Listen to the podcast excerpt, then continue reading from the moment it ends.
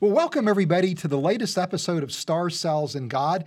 This is the show where we explore discoveries taking place at the frontiers of science and discuss how those discoveries provide evidence for God's existence, God's nature, and the reliability of Scripture. My name is Fuz Rana. I'm a biochemist and a Christian apologist, and I also work for an organization called Reasons to Believe. Reasons to Believe is the organization that sponsors this podcast.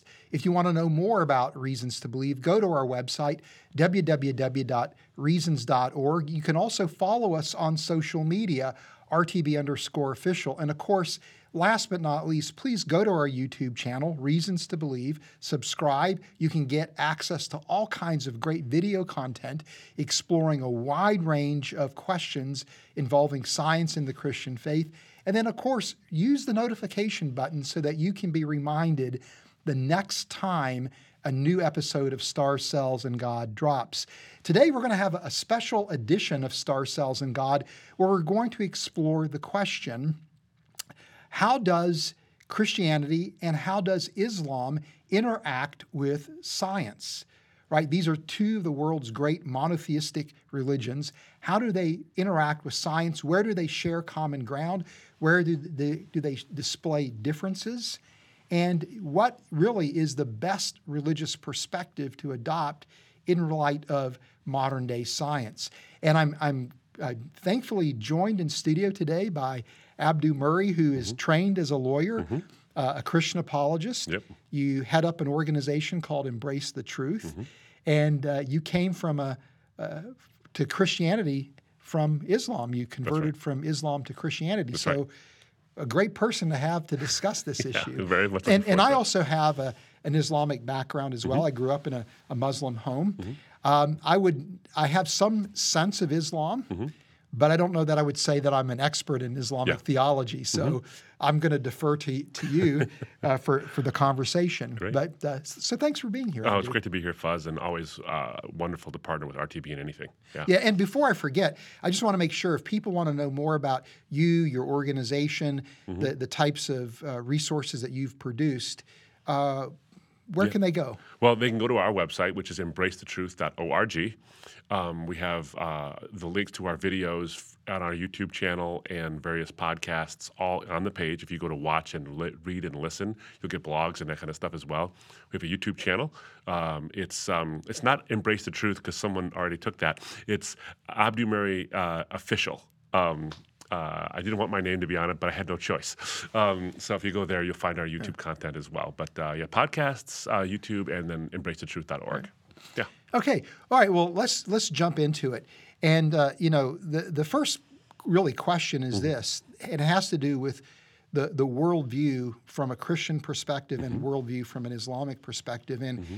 you know which worldview gives the most robust framework mm-hmm. For contemporary science. Yeah. And um, I think a lot of people who are watching this show are aware that it's oftentimes, I think, rightfully claimed. Mm-hmm.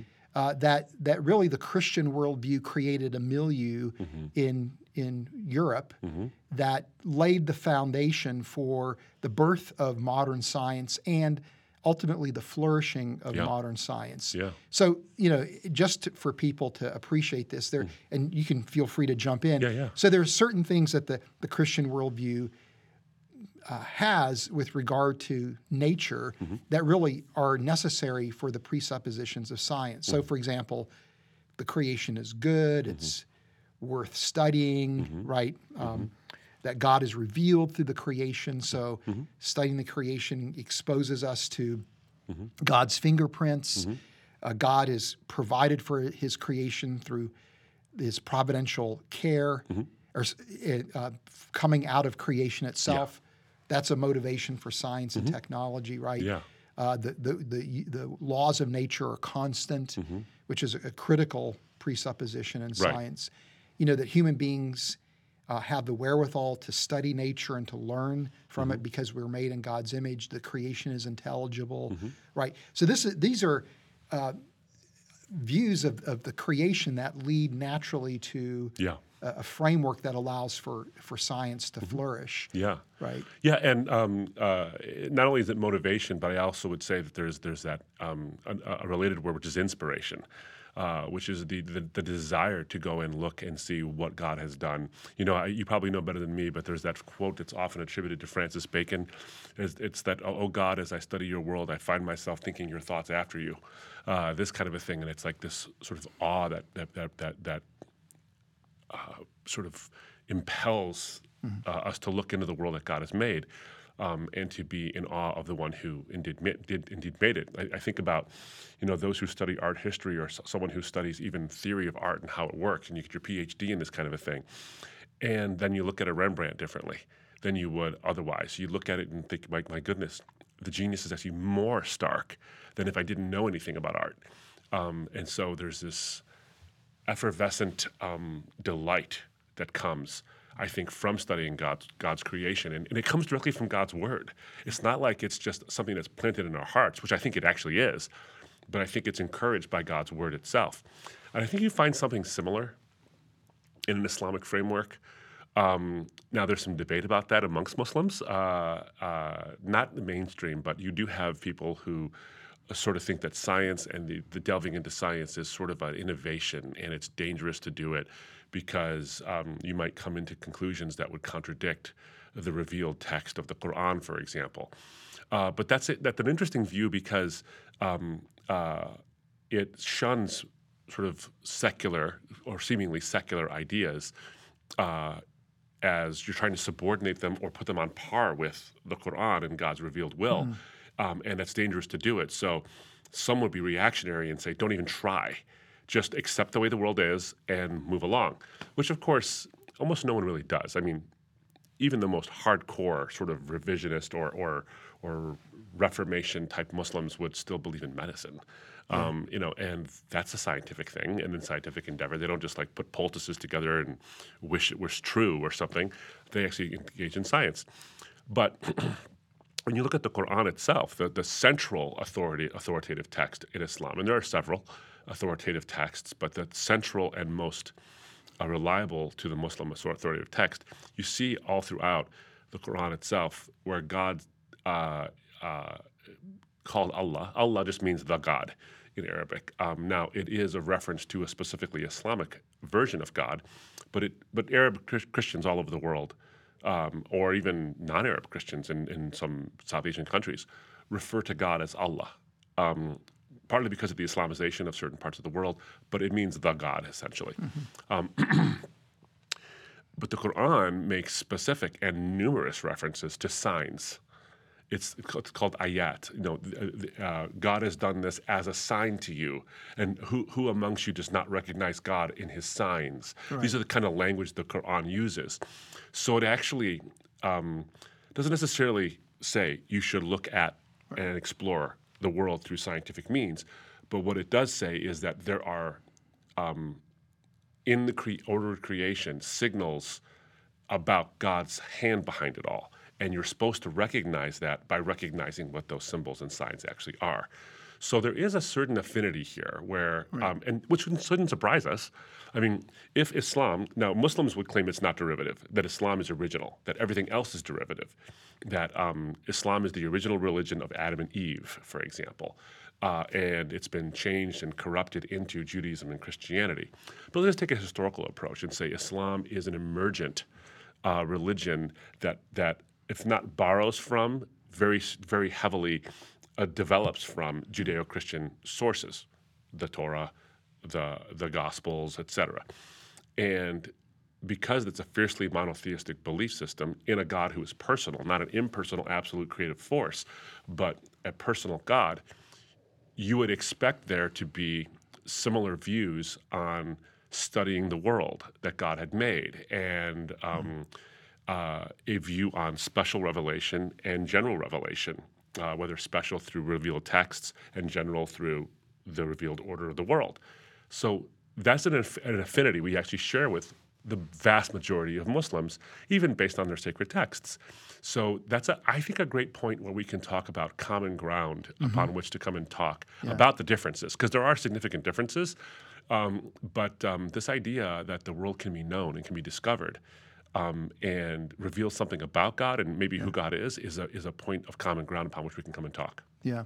Well, you know, and, and this is a question, and and again, you know, uh, I'm asking this somewhat naively. Sure. You know, it, because you know my understanding is that in Islam, Allah is capricious, right? No one can know the will of Allah, what Mm-hmm. Yeah. Mm-hmm. Allah wills, right? There's the doctrine of abrogation, and and and the question then becomes if that is Allah's nature, Mm-hmm. right? Or, um, then why would we think that the world would be predictable, Mm-hmm. right? I mean, that's the one of the absolute central ideas in science is that what the world is today is what it was yesterday and what it will be tomorrow. Yeah.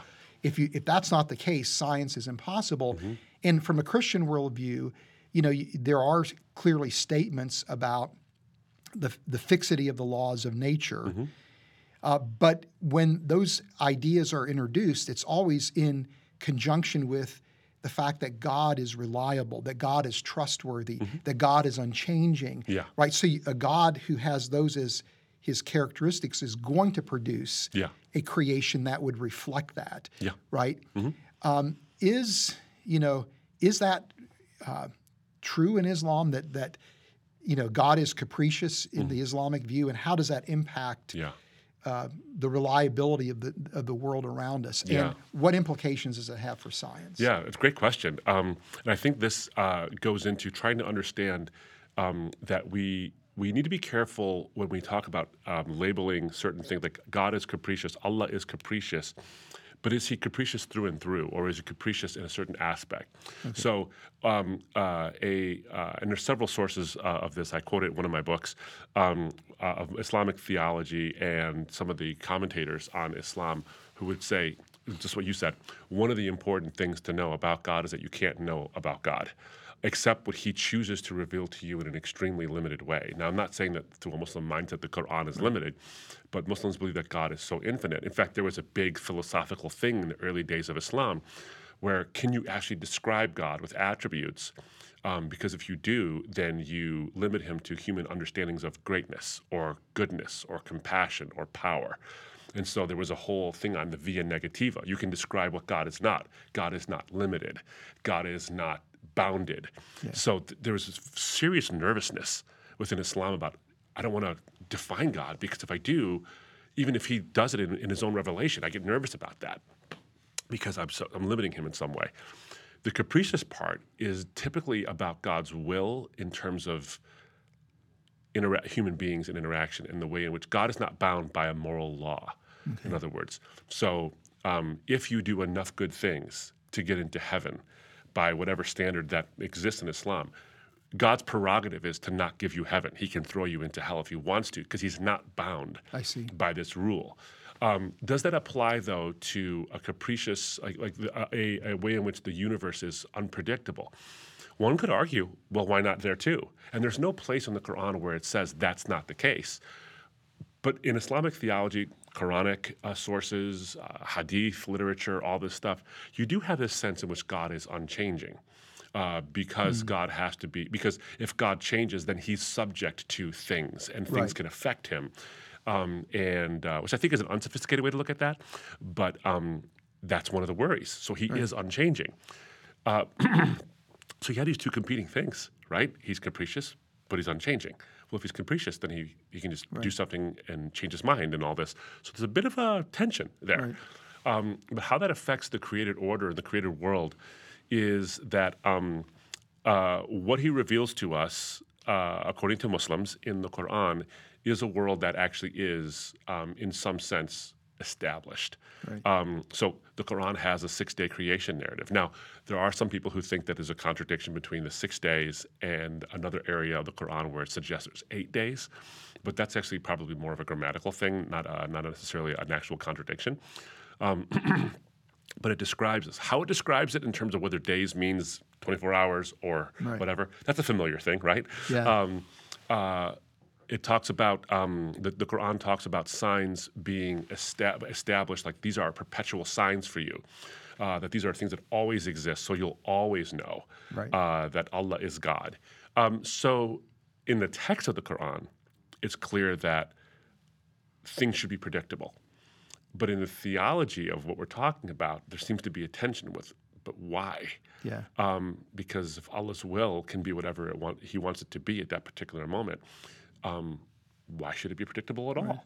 Uh, but um, I think most Muslims rely on the text as opposed to sort of a, Right. uh, a speculation. Having said that, um, of course, as a Christian, I believe that uh, and I think science is relied or relies upon the predictability of the laws of nature and all these things. But we have to contend with the fact that, and Muslims be, would be okay with this, by the way. We have to contend with the fact that we don't always believe that. I mean, there's this one time this one guy rose from the dead. And Right. they tend not to do that, um, Right. and so we do believe that sometimes the, the, order the, the, the order is interrupted, Right. um, not in some capricious way, but it's it's interrupted by the one who is a master of those laws. Um, so I, I want to be careful as to not say it's always predictable, Right. Uh, but its predictability actually leads us to know whether something's a miracle or not, Right. Because it's the kind of thing that interrupts. And Muslims believe in miracles too. Uh, chief of which is the Quran, but they also have a bunch of miracle stories and as well. So um, I'd say, in lar- large respect, there is a lot of commonality there. Right. But I think with Islam, that doesn't exist in Christianity is this tension between God's capriciousness and the inability to know Right. Him through and through, and a revealed sense of order. In Christianity, you don't have that tension Yeah. because you can know Him, and He is expl- explicit about the created order being something that can be relied upon. And so there's a compatibility in the Christian faith that I where I think there's a tension in the Islamic view. Yeah, yeah, that's interesting. And and to be fair, you know, I know a lot of Muslims who who are scientists, who are Yeah. engineers, you know, very highly accomplished in those areas, uh, very impressive in terms of uh, their technical mastery. And of course, you know, in the history of Islam, there's that the golden age, Yeah. right, where I don't know, seven, eight hundred years maybe. Islam, yeah, was, you know, the, the, the, the you know the Islamic scholars were developing some pretty impressive insights into the world across the board, across the di- across disciplines, Yep. many of which still live with us today. You know, particularly in, in mathematics. Yeah, al- al- algebra is named after Al Jabbar, Yeah. um, who sort of developed the idea. There is some debate about whether or not the Muslims were trading on some of the Greek stuff uh, and some of the med- uh, some medieval thinkers, but the point isn't whether they invented it or not. The point was they were uh, Right. the project. They they they um, expanded Yeah. this kind of stuff, and a lot of them were innovators. Yeah. I mean, we have one of the most powerful arguments for God's existence Right. called the Kalam cosmological argument, and that word Kalam comes from the word uh, the Arabic word word. Actually, the, the word Kalam means word in Arabic, and it's derived from this idea and you can see some commonality here with, with, with the Christian faith, is that the Quran says that God merely needs to say something, be, and it is. Um, so he, with, what a, with, with a word, he can call something into existence. Um, and that's how the universe is created, through the power of God's word, as it were. Now, what word means exactly, of course, is a bit of a mystery, uh, but we can understand this. And, and of course, we can say, and God said, let there be light. And God said, and God said. So the powerful argument of the Kalam is um, was uh, popularized and really developed by Al Ghazali, um, and um, these folks are the ones who. These Muslim thinkers were the ones who popularized these ideas, and Ghazali had very sophisticated ideas on the views of infinity. Like the reason why he actually can come to the conclusion that everything that begins to exist has a cause. The universe began to exist, therefore the universe has a cause. And he actually, in a sophisticated way, responded to some of the detractors who were saying, well, can't it just have an infinite number of regresses? Well, you have infinite number of things in the past. And Ghazali brilliantly said, no, because we have a now. We're all, no one doubts that now exists. If you have an infinite number of instances in the past, then that means you can never start counting to now because there's an infinite number in the past. And so it's actually ridiculous to think of an actual infinite series of events in a temporal sense Yeah. because you can never get to now. But here we are. So these are the kind of sophisticated levels of thinking. Um, now, is that science? It's no, it's more philosophy. But science is baked into that whole thing. Right. Uh, and so you have some really sophisticated arguments that were developed and they've stood the test of time. That argument has lasted centuries. And it lasts today. It's one of the most powerful arguments we have today for God's existence. Yeah, yeah, Yeah. yeah. So then, just uh, in in your opinion, Mm-hmm. what led to the kind of the waning of Yeah. of science in Islam? Yeah. You know, And there, there, there is some, there is some scholarship on this uh, where um, there was this fear, because you know one of the one of the uh, big fears in Islam is the idea of innovation. So when you, whenever you do um, Quranic uh, commentary, commentary, which is called tafsir. Tafsir is the is, is just like we do we do commentaries and we have biblical scholarship on passages and what they mean and all that stuff. Muslims do the same thing with the Quran. And one of the big worries about this and the, the things you're constantly terrified of, frankly, is what's called innovation, where you either interpret the Quran wrongly and therefore create some doctrine that isn't necessarily um, orthodox, or you rely on other sources to inform you about what the Quran actually means. And that's innovation too, because that other source, let's say it's science. So let's say there's some discovery or some scientific view on something. And you say, see, that proves what the Quran is saying. And then that discovery is proven to be uh, maybe not as not quite as good as we once thought it was, or it's overturned later. Um, now you've what you've done? You've proven the Quran wrong. So there's a lot of worry about that and saying we can't rely on outside sources. This is the source of all truth. That stuff might be convenient in our daily lives, but let us not forget that this is the source of ultimate truth. And so um, uh, that got carried to an extreme level, where it was, therefore, all these things can be bad, um, and that stagnated uh, scientific development and I think philosophical development in the Islamic world. Um, now, I want to be fair. I don't think this is actually accurate, but if I were, if if someone who is still a Muslim was sitting on the other side of this table, they might say, "Well, what really stagnated it was white Western colonialism, and uh, the Roman Empire, and then the Holy Roman the Catholic Church, and they're the ones who stagnated it." I don't think that's actually philos- uh, uh, historically accurate, but um, I want to make sure that that's a view that's out there. So Yeah. I don't want to present only one side of it. That's a view that's out there. But I do think that there was, and even today, you find it today in the Salafi movement. So the Salafis are like go back to the original, the the the, the Islam of Muhammad, so to speak, and um, they're a minority position, but they're very powerful, uh, and in fact, they can become violent. Uh, so, for example, they persecute Shia Muslims quite a bit uh, because that's an innovation. It's a sect of Islam, but it's an innovation. Um, they will. Uh, uh, th- those are the ones who form ISIS and who form all these Islamic terrorist groups, um, can come out of the Salafi tradition. Not all Salafis are like that, but some of them can be. My point is, is that that group actually has a, sort of a reactionary view on innovation in science, even today. Like in the 21st century, we have people who have a, a disdain for these kinds of things uh, because it suggests innovation and elevating something to the level of authority of, of, of the dictation of God's word in the Quran. So I think that's a big, a huge part of it, yeah, and it still persists. yeah. So that wouldn't necessarily be a fundamental worldview issue. Then it's Yeah. more. It's more maybe a, a, an interpretive movement or something. Yeah, I think that's right. I think that's right. Um, because the, the hard part, because what, what you have is you have this tension with what the Quran actually seems to be saying, which is like, um, for everyone, Muslims or non-Muslims alike, there are clear signs that seem to suggest that Allah is God, and if that's the case, there's an implication that you should look up what those signs actually are. In other words, um, one might get the impression that from the text that those things exist and you don't understand them, and that's enough. You don't understand them, and your effort to understand them is an effort to play God, and so get away from that. Those are signs stars in the sky, mountains uh, that uh, it- the, the, the Quranic text seems to suggest that they, that they form the pillars of the stability of the earth, which we now know is actually the opposite. Um, but um, those things are signs of God's power and God's majesty. And so some would say, don't even look into that stuff because you're trying to play God. Others would say, well, the Quranic text implies you should look into it because if it's a sign, how do you know it's a sign unless you get impressed by it? Yeah. So there's this tension. Yeah. Yeah. Interesting.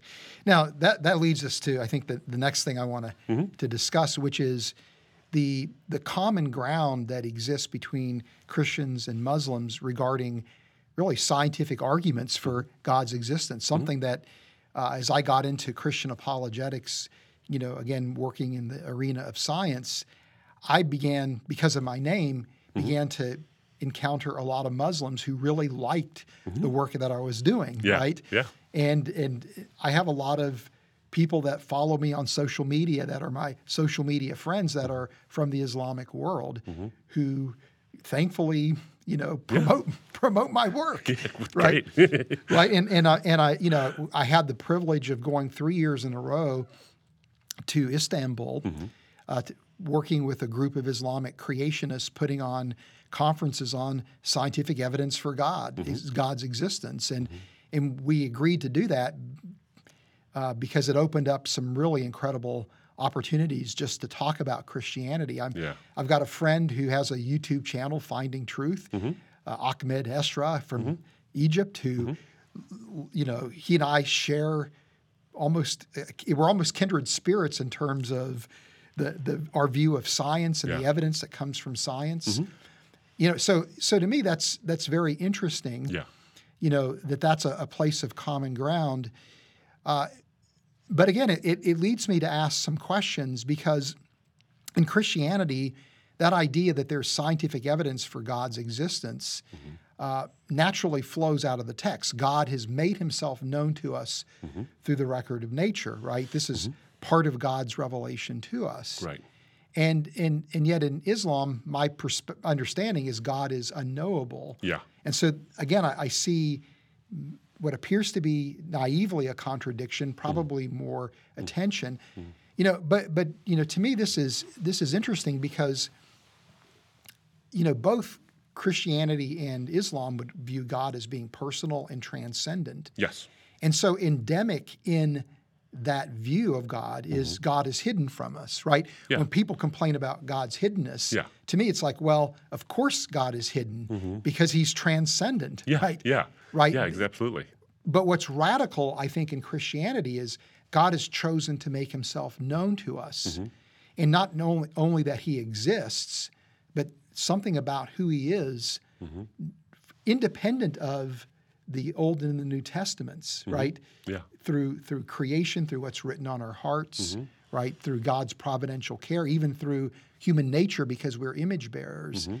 And, and so this seems this idea of having scientific evidence for God makes a lot of sense to me in a Christian perspective, but it, I, I'm somewhat um, bewildered at times about how Muslims could in, embrace that same evidence with Yeah. that same vigor, maybe even more vigor than Yeah. than, than than evangelicals and other Christians. Yeah, so that's it, that's interesting you say it that way because um, I think I, it's at least a tension, if not a contradiction. It's at least a tension. Um, so uh, a good friend of mine, Richard Shumack, wrote a really great great book. The, the title is interesting all by itself. It's called "The Wisdom of Islam and the Foolishness of Christianity." Now he's a Christian. Uh, he's a Christian philosopher, and what he's trying to actually point out is that he's using that and he juxtaposes those ideas to say, really, um, Christianity has such wisdom in the way it's actually expressed that it, it, it actually instantiates the things that Muslims wish were true about Islam. Um, so what, what, what, one of the things he talks about is there's a lot of these ideas about signs and these things are, are predictors uh, or, or point uh, not predictors they're signposts to, to God that Allah is God but one of the things that Richard points out and others have pointed this out as well is one you look at the Islamic sources on commentaries on the Quran and as I think I quoted before is the one thing you can know about God is that you can't know God that's a Muslim saying that. Um, now, there are certain strands of Islam, the Sufis, for example, Right. which are very mystical, who think that's the whole point of Islam is to know God and to become almost consumed by Him, like a moth is consumed by a flame. Um, but that's a minority position, and it's not considered necessarily mainstream or orthodox. So we want to deal with sort of the mainstream and orthodox is they can't know about God, they can't know Him intimately. So the Quran suggests, and the Muslim sources suggest, that there are signs in creation that point to God's existence, but you don't really know anything about the character of that God other than he's powerful and he's creative, and you should submit. Those are the three things you can know, essentially, as I read the sources. Those are the three things you can know about God. But that isn't knowing about that's knowing about God, but it's not knowing God. Right. And that's the fundamental difference. In a Muslim perspective, you can know about God, but you can't ever, ever actually know Him. There's no level of transcendent, um, uh, uh, sorry, of um, immanence. And I don't mean imminence in terms of it's inevitable. I mean like presence. Yeah. Um, you can't really have that with God in Islam um, because he just he's so he's so wholly other that there's no way to bridge the the gap between us and him. Um, so it, it is mystifying. It, there, there is a right. tension there, and I think it's something we can bring up with our Muslim friends. But your your your other point is well taken as well. Is that but given the, mystif- the, the, the, the, the sort of mystifying nature of it, why are Muslims so eager to point to scientific evidence uh, as if it validates uh, God's existence? Here's how I've come to. I, I've wrestled with this myself. Here's how I've come to view it.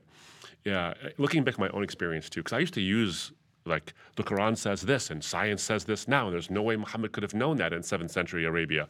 Um, and yet we know it now. And so that's evidence that this must have come from God. Um, uh, and there's a number of issues with that. But one of the reasons why, why I think I can do that, I, I did that as a Muslim, is that what it in a Muslim mind, I think what, what this does is, is if you can show that science – that there are signs of something transcendent. You don't need to be a Muslim to believe that this world appears to be designed and mm. the design appears to work really, mm. really well right. and things seem to fit well. And so there's this sort of natural theology that Muslims would aspire to and ascribe to. And that shows you that a God exists. Now the question is, is it this particular God? And the Quran seems to suggest that there are signs that show you that Allah, the God of the Quran, is God the text doesn't actually give you a good reason to believe that. Like, right. why not just a God? Why this particular one? What a Muslim might say back, whether this is a good argument or not is not the issue. What they might say back is, well, the Quran is God's revealed text, and if it says things that only God could have known at the time, then it shows you that the Quran is God's revealed will. And so you can know God to only the extent the Quran tells you about him. So you see how it how it works right. is like yeah. I can know him in a limited sense, a very limited sense, right. um, in terms of I can know his will.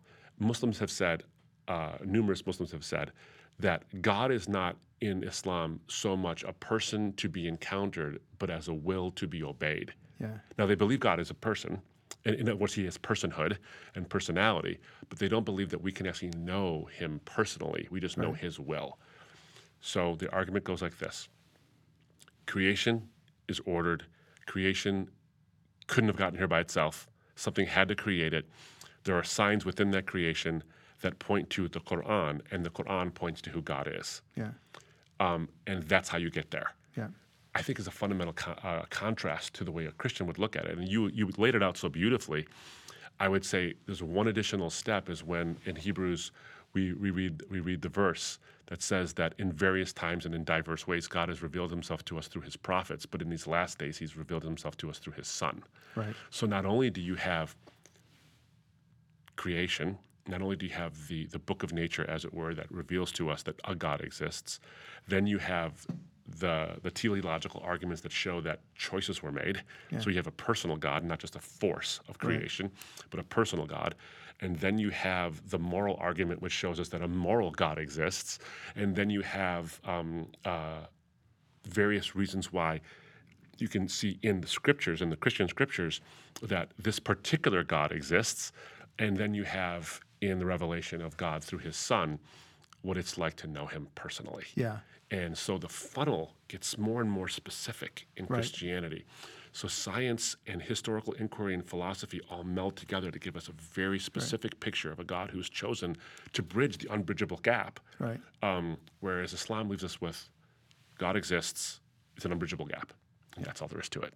Yeah. Uh, so I think personally, this is speculation on my part, you know, Fuz, but um, I can tell you from my own experience as a Muslim the effort to justify God's existence or to um, argue for God's existence through the Quran and through other means and use science to do that is an attempt to actually know God. And even if the sources don't allow you to know God, there's the human desire to want to know Him. Yeah. And so, this, I think, is the beautiful bridge where the work you guys do, for example, and the partnerships you guys have will allow you to, um, to uh, satisfy an affinity that Muslims have. Right. They love science. They love the created order. They love all this stuff. And there's an inherent need to want to know God. Right. But there's this barrier, it seems. The Bible and science, and when you see the compatibility, it breaks that barrier. And I think that's a tremendous good. Yeah, yeah. Well, you know, it's interesting to me. Um, I almost am hesitant to bring up this point because what you just described there was so beautiful and so powerful. you know, and, and I, I, I hope I don't detract from that. No, no, but, no. but you know, it's interesting to me, and and I want to be very careful when I say this, but I do actually see some similarities in what you're describing. Mm-hmm.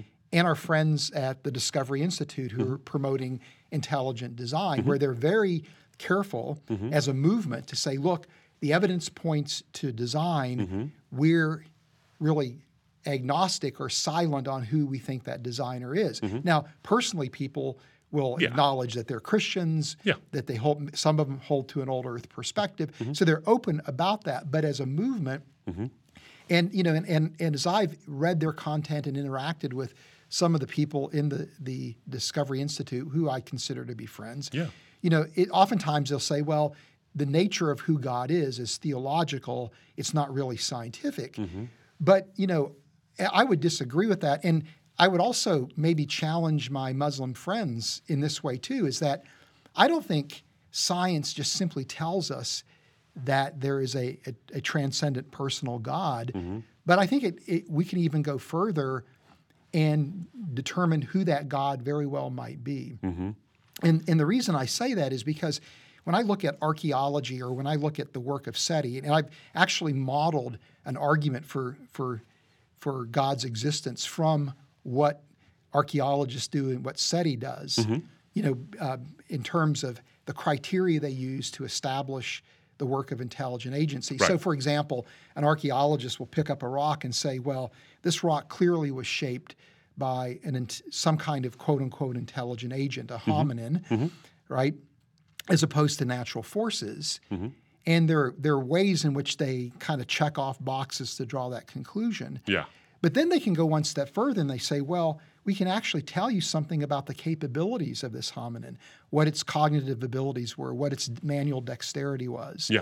We can even get insight into its motivations. Why was it making this tool? Mm-hmm. What was it being used for? Mm-hmm. So, so science isn't really limited to just saying there's a designer. It actually tells us quite a bit about who that designer is. And, and I think by s- similar token, you know, to say that there is a beginning to the universe, well, that means there must be a transcendent because mm-hmm.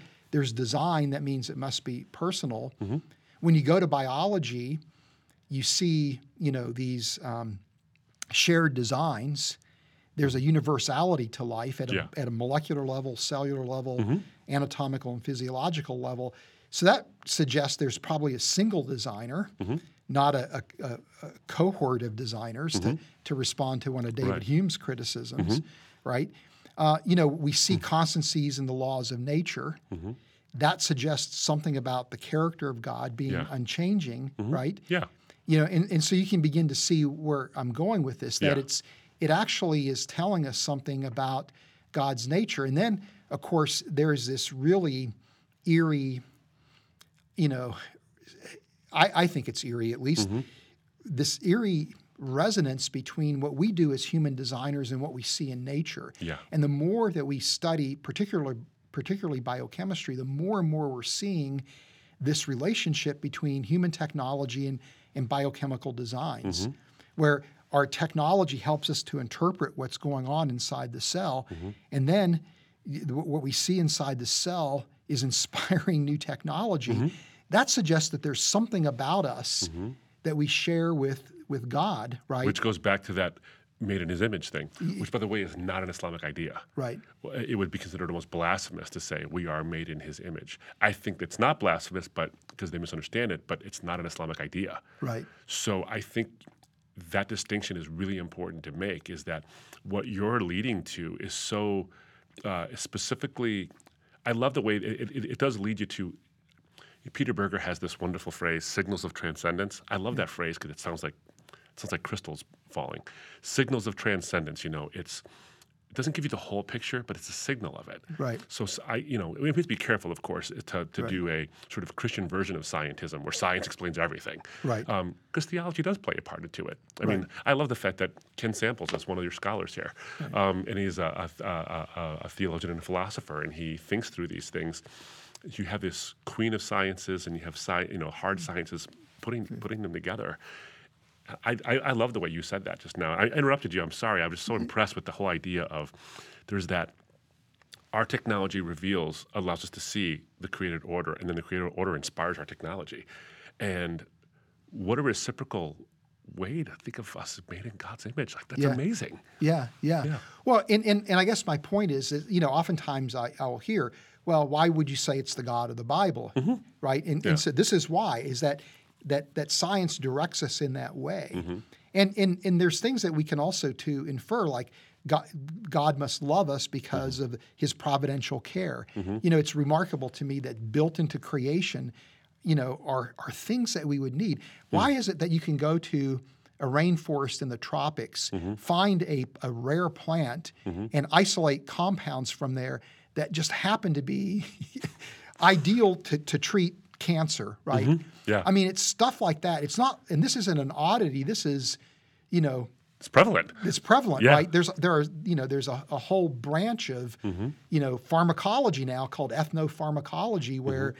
you're re- relying on the insights of indigenous people to develop new medicines, but that insight is coming from the fact that they're utilizing these plants that have compounds in them that Right. actually have you know efficacy in treating diseases. Yeah, the, the, the, the implication of provision, of intentional provision, is hard to it's hard to avoid. Yeah. Right. It just seems like this has been provided for you. Right, Yeah. right. That's yeah, absolutely.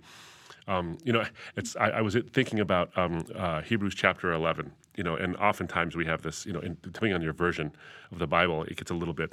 Uh, uh, it becomes almost a weapon against Christianity. You know, the whole, you know, now faith is the substance of things hoped for, the evidence of things not seen, um, which I think is the King James version of it. But you have, a, I think, better translations which say, you know, like the ESV, now faith is the assurance of things hoped for, the conviction of things not seen, not the evidence of things not seen, but the conviction of things not seen. And then what I love is the way the writer to Hebrews, the, to the Hebrews, completes this and keeps going on with this. For by it, by faith, the people of old received their commendation. And then he says this By faith, we understand that the universe was created by the word of God, kalam, um, so that what is seen was not made out of things that are visible.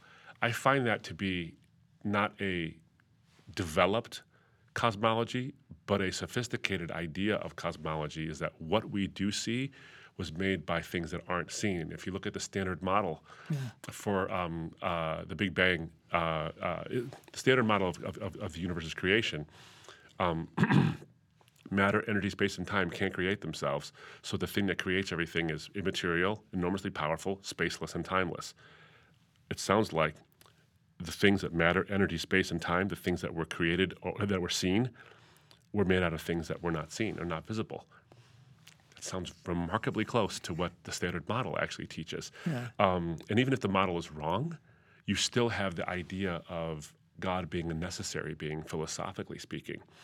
Um, I just so uh, my point in bringing this up is that this, the, the scriptures are so um, uh, helpful and specific about the kind of God you would expect to see Yeah. if the universe were created by a God, by God, and then the science seems to point us in, in, in this direction. So it's not just any old God; it's a specific kind of God. Absolutely, yeah. yeah, Yeah. So yeah, and again, that, that specificity to me is intriguing in light of Yeah. Islam's claims, in light of the, our claims of our friends at the Discovery mm-hmm. Institute. Yeah. Right. You know, in, in, in light of the challenges that skeptics will level our way. yeah, yeah. All right. Well, that that leads us. I, I, I'm I, that reading that passage and in pointing out its its connection to really Big Bang cosmology, uh, leads us to really the next topic and the, Yeah. the final uh, point of discussion, and that is, you know, the, the scientific accuracy of the Old and New Testaments and the scientific accuracy of the Quran, Yeah. right? And of course, you know, I work for an organization where our bread and butter is showing that that Scripture uh, is scientifically accurate, and, and uh, that we see, we look for, we we hold, we uh, proudly uh, embrace the label of con- of a concordist, which is someone who looks for kind of a, the the concordance between the discoveries of science and what we see in the creation accounts. Yeah. And this idea is controversial among, you know, Christian theologians Yeah. for for obvious eh, for some good reasons. I wouldn't say obvious, but for some good reasons. Uh, but yet, I, I think it is possible if you're responsible and you're careful to really recognize that there's the Bible isn't a science book, but when it Right. does make reference to things that are under the purview of science, the concepts in Scripture seem to be spot on mm-hmm.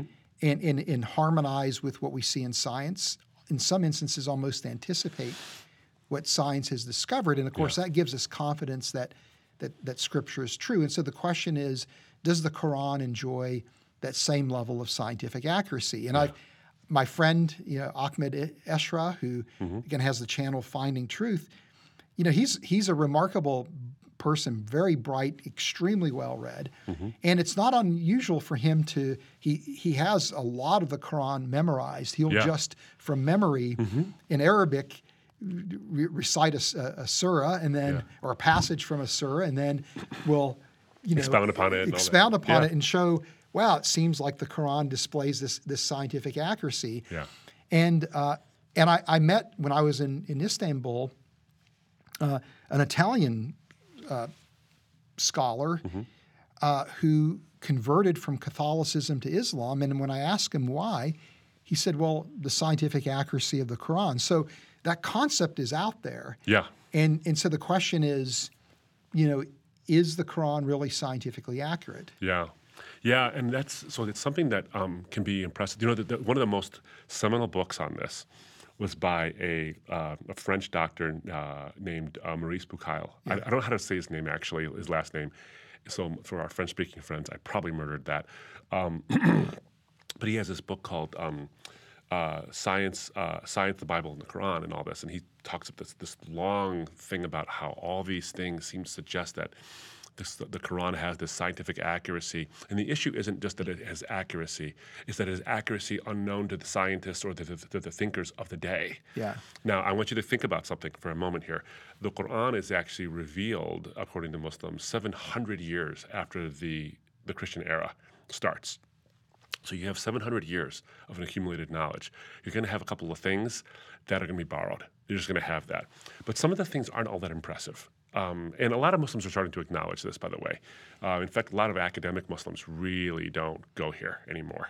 Um, in fact, I was talking to my friend Richard Shumack about some of the recent turns in popular apologetics with, with Islam. There's a guy named Ali Dawah um, who is a po- has a popular YouTube channel, and he basically says Muslims are to steer away from using science to confirm the Quran because I think he's been made uncomfortable by some recent discoveries that suggest that it's not so accurate after all. So what he says is, and I get the argument, I totally get it. He's saying, look, science is provisional. And what he means by that, I think, is in the right sense of the word provisional. But science is provisional. People hold these conclusions provisionally because new theories, new ideas, new things will come to light that either will debunk the old theory or modify it. And so if you're relying on a provisional thing to understand a unchanging, non-provisional book, you're going to get contradictions at some point, and then those things, if, the, if those are the evidences you use to bolster the Quran, when they change, they can be used to debunk it. And so I understand the argument, and it's more of a tactical thing, but it's becoming increasingly uncomfortable with this kind of thing. Um, and tacit in his discomfort is the fact that modern science is sort of showing that maybe some of the things we thought were accurate aren't, or there is concordism within Islam, and there's a lot of it, a ton of it, um, where Muslims will read something um, and, and it's not bad. I, I'm, not I'm not against concordism. The overuse of it is the issue, as as as, you, as we've talked about before. Is when you take something and you read into a text something it's not actually saying, so that it sounds scientific. Um, the, the example I get is when in the story of uh, ants that are in the path of Solomon, Solomon is is marching, and ants actually get out of the way. Um, they talk to each other and they say, Solomon's coming, we have to move because he'll crush us. Um, and so, see, that, that's a prediction of the way ants uh, communicate, you know, through pheromones and these kind of things. And uh, this is a discussion. This is a, a, a, a, clear sign of something scientific that no one knows. Well, I have two two responses to that. First, anybody who's observed ants for five minutes, just by observing them, knows they communicate. I mean, there's a colony for heaven's sake. It's not like Yeah. you know spiders that just live alone, and not all of them do, but that live alone, and you know all that. These are, and they clearly have a path, and they clearly have a destination, and they eat the food and they transport the food. It doesn't take a genius to know ants communicate.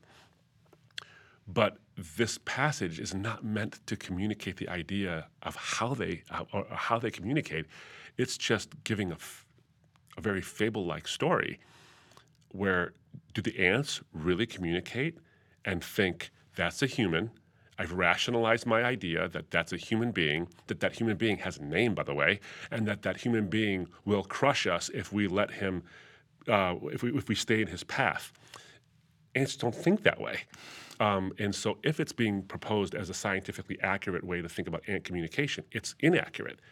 Rather, the more charitable way to look at that from the Quranic standpoint is that it's not meant to convey anything scientific. So it's not a contradiction because it's not meant to convey something scientific. Right. But that's the kind of concordism you see oftentimes with Muslims, I think, who are overzealous to show that the Quran says something scientific when it doesn't.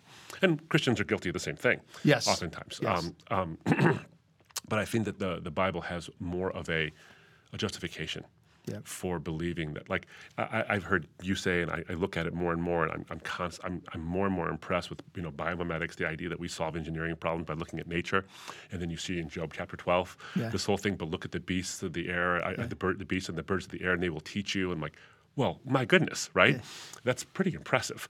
Um, but there are inaccuracies as well that I think have to be contended with. Muslims have to contend with these things, um, and they're starting to. Um, example is, I, and I was looking up just now the specific reference in the Quran, and so I couldn't find it fast enough, uh, but um, it's in one of the 80s, in, in one of the uh, 82 or 86, one of the surahs of the Quran, where it, desc- it describes embryology and birth and where human beings come from. And the, the, the, the verse, this is a, a paraphrase, is something, does man not know from what, from what he comes? He is created from a drop emitted from between the backbone and the ribs. That's not true. I mean, it's just not. There's, there's nothing Right. from between the backbone and the ribs that emits anything that results in a human being. Um, and so that seems to be just a scientific problem. Right. Um, the response, by the way, has been from a lot of Muslims is the words for backbone and ribs are tara'ib up here, uh, the backbone and the ribs, and sulb. Um, sorry, the, the, the ribs are tara'ib and the sulb is the backbone. And these are these these mean masculine and feminine. So uh, a human being is created from something emitted between from the, between the masculine and the feminine, and all that. Well, I have two responses to that. First, I don't think it really means that. Second, let's say it does mean that. There's two problems.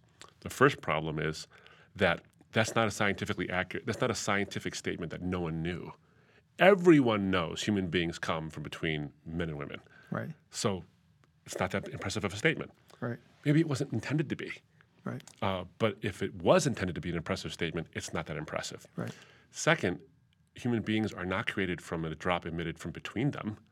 Yeah. It's the union of something Right. in one person's body, not in both their bodies or not between their bodies. Right. So there's some pretty serious issues there. Um, the Quran describes the sun setting in a pool of muddy water as an example. The Quran describes mountains as being pillars upon which the stability of the earth is dependent.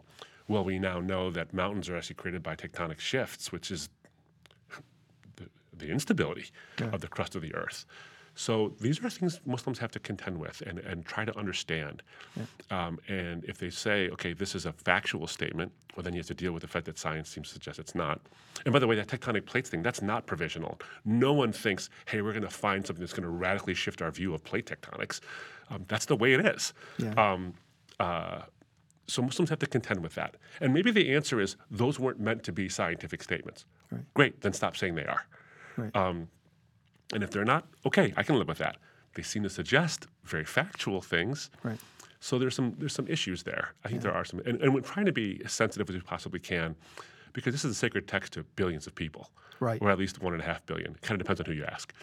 Um, but at the same time, these are challenges that Christians have been able to face for a long time, and a sort of a denouement to this sort of rant that I'm on right now is the Christian faith allows for you to actually take a look at the scriptures, examine them, and either say, look, I, I have a problem with this, and wrestle with it.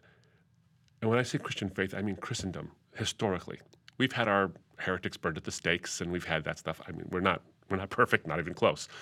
Um, but I think, especially in modern Christendom, we have this ability to question the text itself or to see maybe that lines up with something, or maybe we're reading too much into it.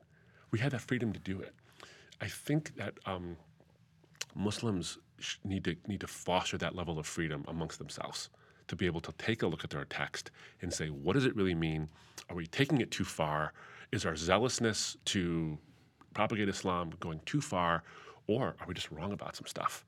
Um, I think you'll have a surge forward. I think in, in in satisfaction. It'll be uncomfortable. These things are uncomfortable, Yeah. but you have to be willing to be uncomfortable in order to find us to, to, to complete your search for truth, or to actually continue on your search for truth. Yeah, yeah.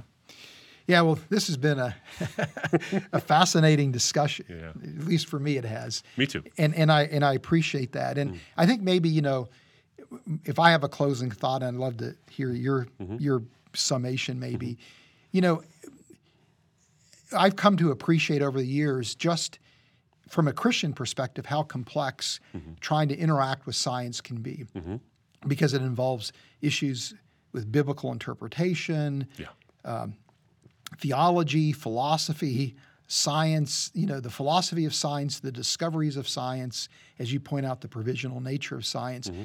And very good people can r- reach very different conclusions.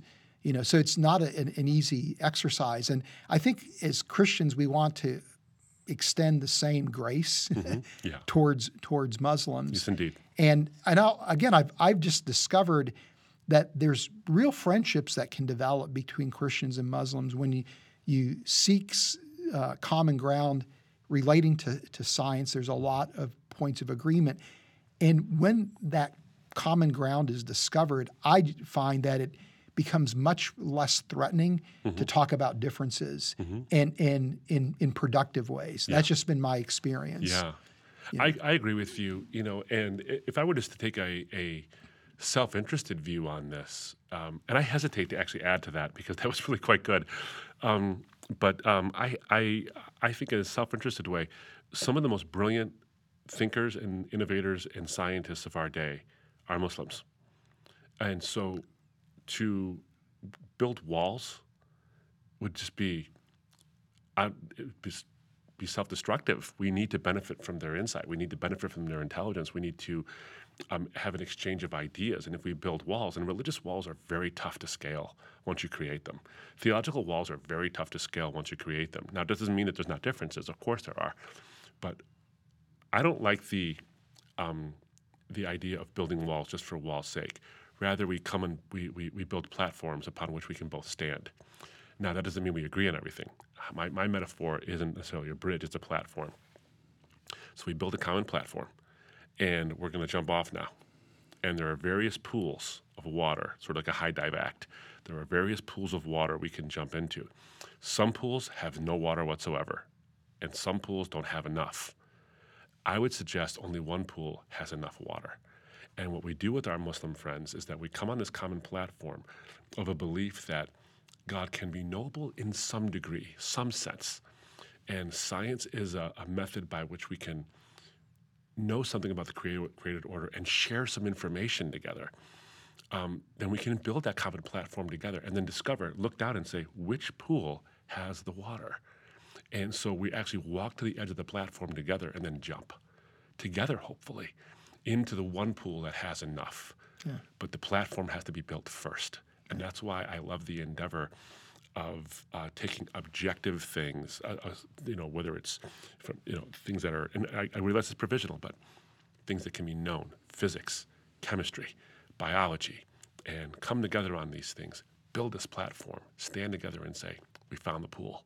That's the one pool. Let's jump into that one. Yeah, yeah. Well, thank you so much for, for being with us, Abdu. This has been a lot of fun. A pleasure. And thank you for joining us on this episode of Stars, Cells, and God.